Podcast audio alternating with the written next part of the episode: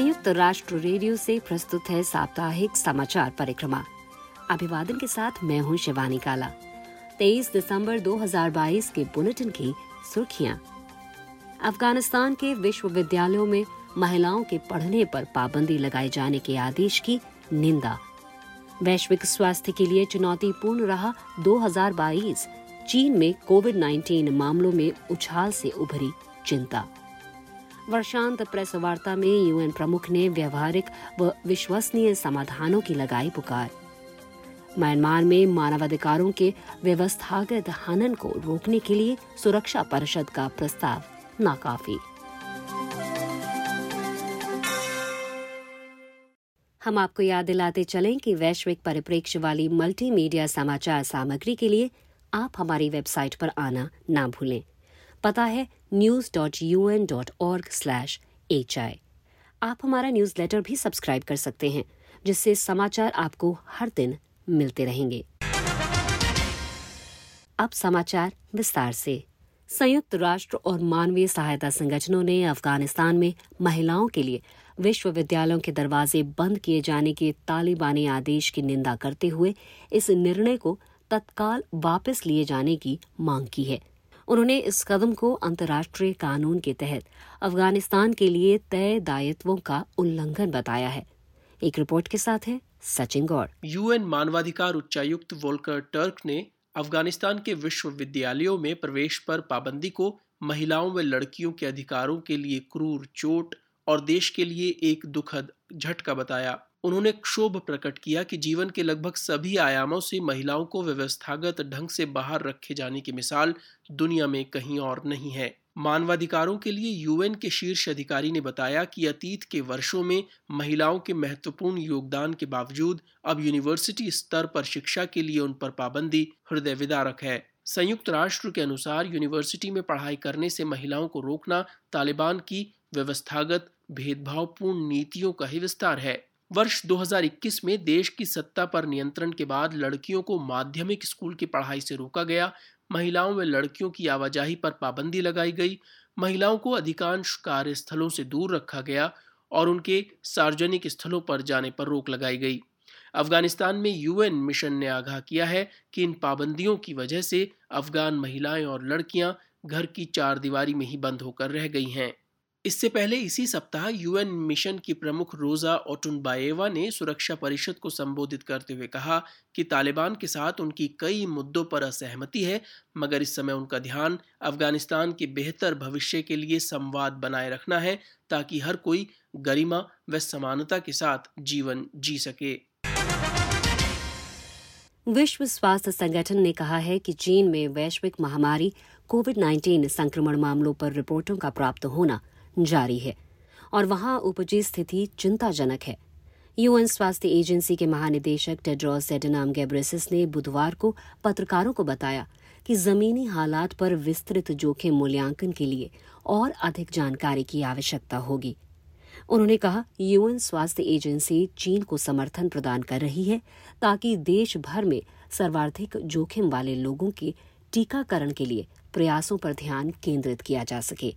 Doctor Tedros ने कहा कि चीन से डेटा साझा करने और हालात का अध्ययन करने का आग्रह किया गया है और ये अनुरोध करना हम जारी रखेंगे। वैश्विक महामारी कोविड 19 का ये तीसरा वर्ष है, मगर विश्व भर में इसके अलावा भी अनेक स्वास्थ्य समस्याएँ उभरी हैं। विश्व भर में मंकी पॉक्स के उछाल से लेकर अनेक देशों में हैजा मामलों के फैलाव, युगांडा में इबोला वायरस का फिर से उभरना इथियोपिया और यूक्रेन में युद्ध से उपजे हालात। पाकिस्तान में बाढ़ और हॉर्न अफ्रीका व सहेल क्षेत्र में बाढ़ व सूखे तक। वर्ष 2022 अनेक मायनों में बहुत चुनौतीपूर्ण साबित हुआ है। यूएन स्वास्थ्य एजेंसी प्रमुख ने कहा कि साल दर साल लोगों को अनेक प्रकार के अन्य स्वास्थ्य खतरों का सामना करना पड़ रहा है। इन चुनौतियों के बावजूद महानिदेशक गेब्रेसिस ने उम्मीद जताई कि अगले वर्ष किसी पड़ाव पर इन आपात परिस्थितियों का अंत होने की घोषणा कर दी जाएगी। संयुक्त राष्ट्र महासचिव एंटोनियो गुटरेश ने सोमवार को यूएन मुख्यालय में पत्रकारों से बातचीत के दौरान 2023 को शांति का वर्ष और कार्रवाई का वर्ष बनाने का संकल्प व्यक्त किया है। उन्होंने इस साल की अपनी अंतिम पत्रकार वार्ता के दौरान सचेत किया कि विश्व भर में कड़ी चुनौतियों पर पार पाने के लिए व्यवहारिक समाधानों को ढूंढे जाने की आवश्यकता है। ज़्यादा जानकारी दे रहे हैं सचिन गौड़। यूएन महासचिव एंटोनियो गुटरेश ने न्यूयॉर्क में पत्रकारों को संबोधित करते हुए कहा कि यह लोगों के प्रति हमारा दायित्व है कि हम समाधानों की तलाश करें, लड़ें और कार्रवाई करें। I want to end this year with one overriding conviction. This is not a time to sit on the sidelines. It's a time for resolve, determination, and yes, even hope. UN के शीर्षतम अधिकारी Antonio Guterres कह रहे थे कि वो इस साल का अंत एक मज़बूत संकल्प के साथ कर रहे हैं यह दूर बैठकर देखने का समय नहीं है यह संकल्प दृढ़ता और आशा का समय है उन्होंने विकराल जलवायु संकट के मद्देनजर अगले वर्ष सितंबर में जलवायु महत्वाकांक्षा शिखर बैठक आयोजित करने की घोषणा की।